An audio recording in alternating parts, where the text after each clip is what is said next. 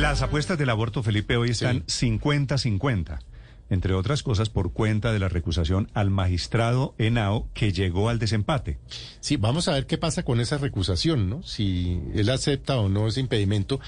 Pero yo creo que es la hora de que la Corte Constitucional lo amplíe.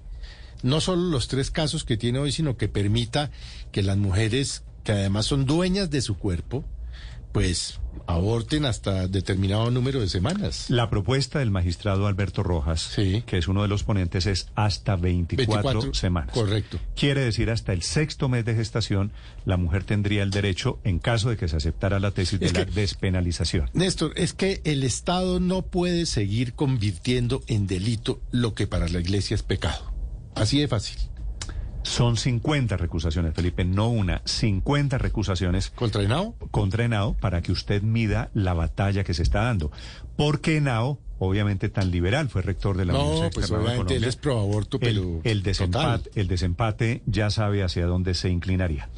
La doctora Ana María Hidárraga es una de las abogadas, es constitucionalista, que presentó una de estas recusaciones contra la actuación de Juan Carlos Henao. Doctora Hidárraga, buenos días.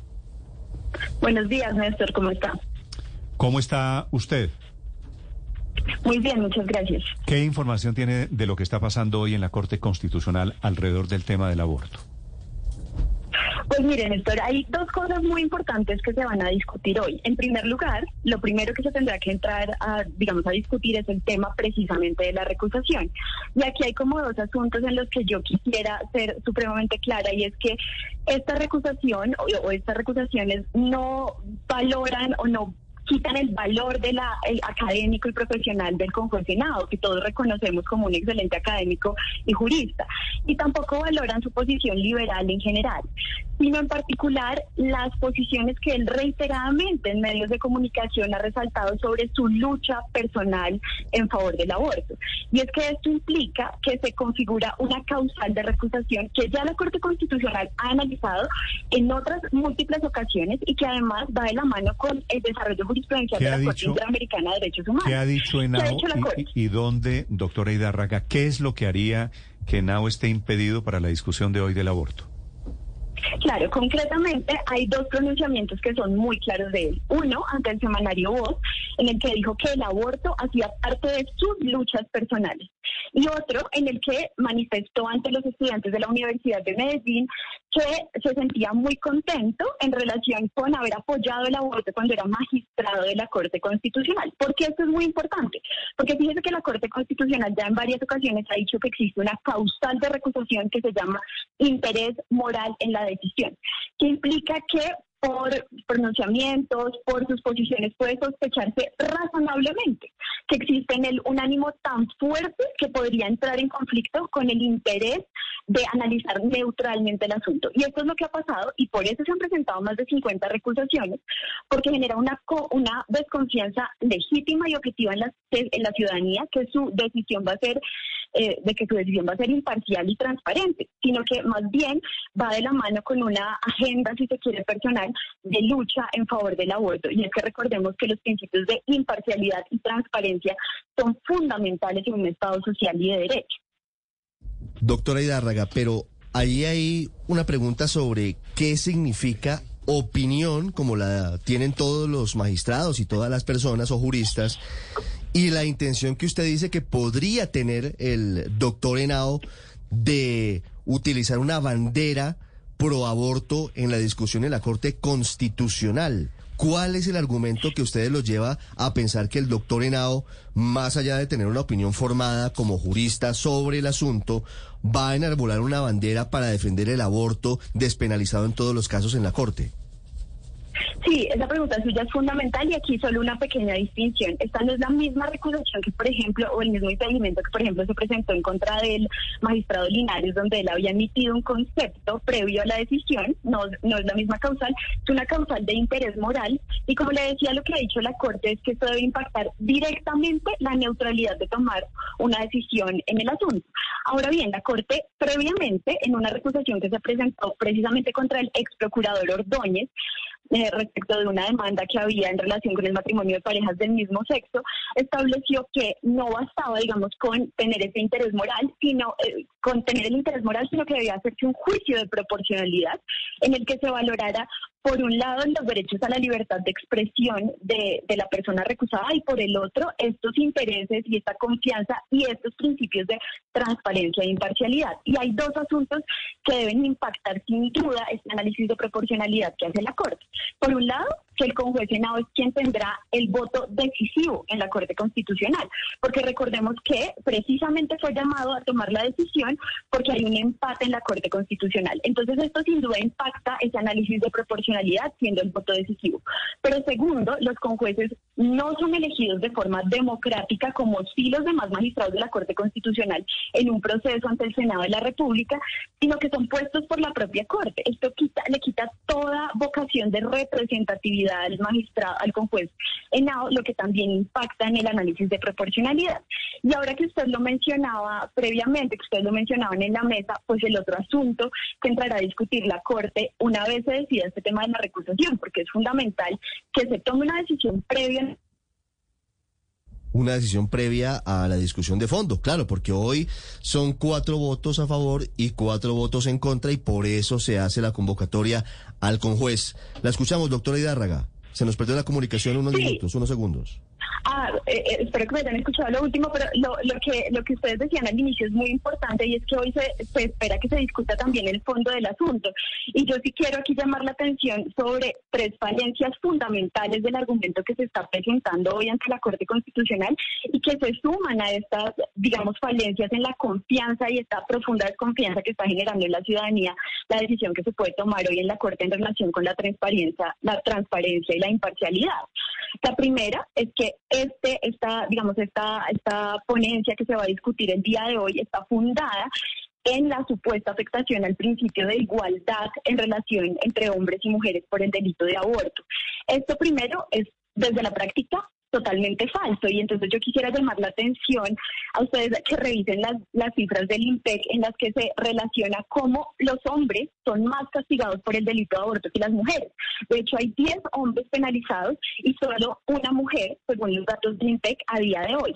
Pero además, este argumento ya fue discutido en 2006, en la sentencia C355 de 2006, con la misma perspectiva, por las dos demandas que se analizaron en ese momento, la de Mónica Roa y la de las otras tres abogadas. Y en ese sentido, en este caso, se da lo que se llaman en constitucional una cosa juzgada constitucional, por lo menos respecto de ese argumento de igualdad. It is Ryan here, and I have a question for you. What do you do when you win? Like, are you a fist pumper? a woohooer, a hand clapper, a high fiver. I kind of like the high five, but if you want to hone in on those winning moves, check out Chumba Casino. At ChumbaCasino.com, choose from hundreds of social casino style games for your chance to redeem serious cash prizes. There are new game releases weekly, plus free daily bonuses. So don't wait. Start having the most fun ever at ChumbaCasino.com. No purchase necessary. BGW. Void were prohibited by law. See terms and conditions. 18 plus. Pero, además, Pero paremos ahí, paremos ahí, porque, porque, antes que nos cuenten los otros dos, porque esto es importante, lo de la igualdad, la supuesta afectación en el delito de igualdad. A ver, ¿dónde dice que los hombres van a la cárcel porque sus mujeres aborten? ¿Dónde está eso? Bueno, ustedes ahí, eh, digamos, ahí es, donde se está partiendo de una lectura descontextualizada del artículo. Por supuesto, el artículo empieza con la mujer que abortare, pero luego se amplía el sujeto activo. Y es tan así que, como le digo, hay 10 hombres castigados y solo una mujer, a datos de hoy del INPEC, hablando con cifras concretas. Entonces, por lo menos en la práctica, esto no está ocurriendo y sí se están castigando a los hombres. No es cierto que es un delito dirigido única y exclusivamente a castigar a las mujeres, como se ha pretendido mostrar en el debate público. Pero además, como le decía, este es un debate que ya se vio en la Corte Constitucional y que de hecho tanto es así que la propia demanda de causa justa, que es la otra demanda que es más extensa, que está más fundamentada, establece con toda claridad que este debate ya se dio en 2006. Por tanto, ella, eh, eh, digamos, el, movimiento Causa Justa alegó un argumento distinto de igualdad relacionado con la igualdad de las mujeres migrantes. No quisiera, no quisiera malinterpretarla. ¿Cómo es su tesis de que los hombres padecen más del delito de aborto? No, no le estoy diciendo que padecen. Son castigados efectivamente más por el delito de aborto, con cifras concretas, emitidas hoy, el día de hoy, descargadas hoy de la página del INPEC. Sí, pero ¿y eso qué quiere decir? Eso quiere decir que en la práctica, en la práctica, recordemos que el delito, ¿qué es un delito? Es la configuración de una conducta contraria a la ley que le asigna una consecuencia jurídico penal, o sea, una pena. ¿Usted lo que me quiere decir es que las víctimas de la penalización del aborto son los hombres más que las mujeres? Yo no le quisiera, yo no quisiera que habláramos de víctimas, de hecho, porque en esta discusión sí que hay una víctima que ha sido invisibilizada y de la que siquiera hablamos en este momento en el que nunca, del que nunca se hablan en otros debates. Y es precisamente el no nacido, que es la víctima concreta de la, de, de la conducta de aborto. Entonces, pues si vamos a hablar de víctimas, hablemos de todas las víctimas involucradas en esta relación, digamos, en esta conducta tan problemática, de las víctimas de, de, de abortos eugenésicos, selectivos, de las víctimas de tráfico de órganos. Si, quiere, también, si quieren, también hablemos de todas estas víctimas. No, pero un momentico, un momentico. Según datos de la propia Fiscalía, en los últimos 13 años han sido condenadas 346 mujeres por incurrir precisamente en, en este delito que es el delito del aborto. ¿Cuántos hombres tiene usted en ese lapso en la cárcel por el delito de aborto? Ninguno. En este momento Ninguno. hay 10 hombres en la cárcel y pueden revisarlo en las cifras del INPEC y una mujer. Por eso, pero, pero, pero, a usted le parece que tiene sentido la competencia de si son más 10 que 300 y pico? No, estamos hablando de condenas con cárcel y normalmente el debate se ha planteado en relación con no queremos ver a más mujeres en la cárcel por el delito de aborto, cuestión con la que yo estoy supremamente de acuerdo. Si vamos a hablar de eso, hablemos con cifras concretas respecto de las mujeres en la cárcel. Una mujer en la cárcel, diez hombres en la cárcel. Usted fue la que hizo la referencia a la penalización de los hombres por cuenta de abortos. Claro, y, y, le estoy, digamos, estoy respondiendo en relación con los datos concretos que hay en el INPEC. Sin embargo, y más allá de esto, fíjese que ese es el argumento de la ponencia. Yo simplemente quisiera que nos explicaran cuál es esa afectación desproporcionada respecto de las mujeres en relación con la penalización concreta en la realidad, en la práctica. En, en concepto, usted se ha metido en este tema, en este tema del aborto. En su concepto, ¿a partir de qué momento comienza la vida? En mi concepto, la vida comienza a partir de la concepción y no es mi concepto, es el concepto médico-científico. Digamos, yo soy abogada, yo no soy médica científica, como tampoco son los magistrados de la Corte Constitucional. Una decisión tan compleja como la del inicio de la hay vida. un grupo de médicos homogéneo, homogéneo, un único grupo de médicos que diga a partir de qué momento comienza la vida. Esto es, ha sido uno de los grandes debates. Entre otras cosas entre otras cosas, a partir de cuándo se generan los derechos en ese naciturus, que es eh, como habla la, legislación en Colombia. El no nacido. El no nacido. Eh, y los países han obtenido y han tomado decisiones diferentes. Unos países permiten el aborto hasta la semana 12, hasta la semana 16, o en el caso de Colombia, la ponencia del magistrado Rojas sería hasta la semana 24. Ese número, 24 semanas, para permitir el aborto, ¿a usted cómo le parece? Néstor, solo dos cosas. Sí hay muchas discusiones respecto del inicio de la vida, sin embargo, recordemos que Colombia hace parte de la Convención Americana sobre Derechos Humanos, que en el artículo cuarto establece con toda claridad que la vida de las personas que el derecho a la vida de las personas se protegerá desde la concepción. Es un, es un tratado internacional del que, del que hacemos parte y es vinculante para Colombia. Ahora bien, Respecto de lo que usted me está diciendo en relación con las 24 semanas, yo solo quisiera resaltar que más allá de las discusiones sobre el dolor fetal, sobre el, eh, el inicio de la vida que usted está diciendo, a mí sí me genera una profunda desconfianza cómo es que despenalizar por semanas, incluir un esquema de semanas en la despenalización del aborto, solventa o soluciona este problema de igualdad, porque se supone que el problema de igualdad se da porque supuestamente el delito de aborto afecta desproporcionadamente a hombres que a mujeres. ¿Cómo es que se soluciona el problema de igualdad cuando yo no cambio el delito en relación con el sujeto activo, sino que lo que hago es generar un procedimiento, un, esquema de semanas que según ese propio, digamos, argumento del demandante y la propia ponencia del magistrado Rojas, implicaría que esa, e, esa, ese esquema sería todavía inconstitucional si es que le, si es que compramos ese argumento. La verdad es que no encuentro cómo se relaciona el argumento de igualdad con el esquema de semanas, por lo que yo lo que entiendo es que lo que se está dando al interior de la Corte es una negociación alrededor de objetivos de litigio estratégico para ir despenalizando poco a poco el aborto sin importar las razones de fondo jurídicas. Porque, como le repito, no hay ninguna razón para que un esquema de semanas me solvente ese, eh, digamos, ese, ese problema constitucional en relación con la igualdad. Sobre ese tema, pues eh, intuyo su respuesta, pero debo preguntarle, doctora Hidárraga, frente a la propuesta que hoy, si hay tiempo y si se define pronto la recusación al magistrado Juan Carlos Senado, tendrá que asumir la Corte, y es la propuesta del magistrado Alberto Rojas. ¿Cuál es su opinión frente a la posibilidad de limitar la despenalización plena del aborto hasta las 24 semanas de gestación? Mire, yo, mi posición personal respecto a este tema es que sí, como, como, país, nos debemos un debate más amplio de si es el derecho penal el llamado a solventar los problemas relacionados con el aborto.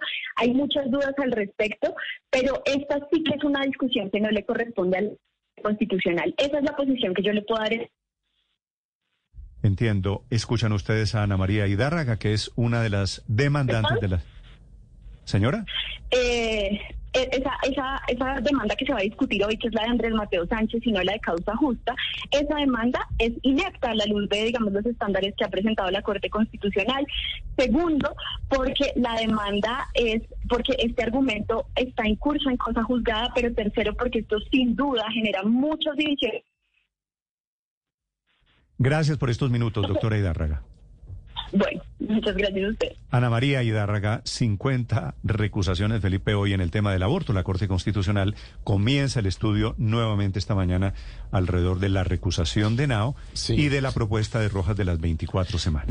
Lucky Land Casino, asking people what's the weirdest place you've gotten lucky. Lucky? In line at the deli, I guess. Aha, in my dentist's office.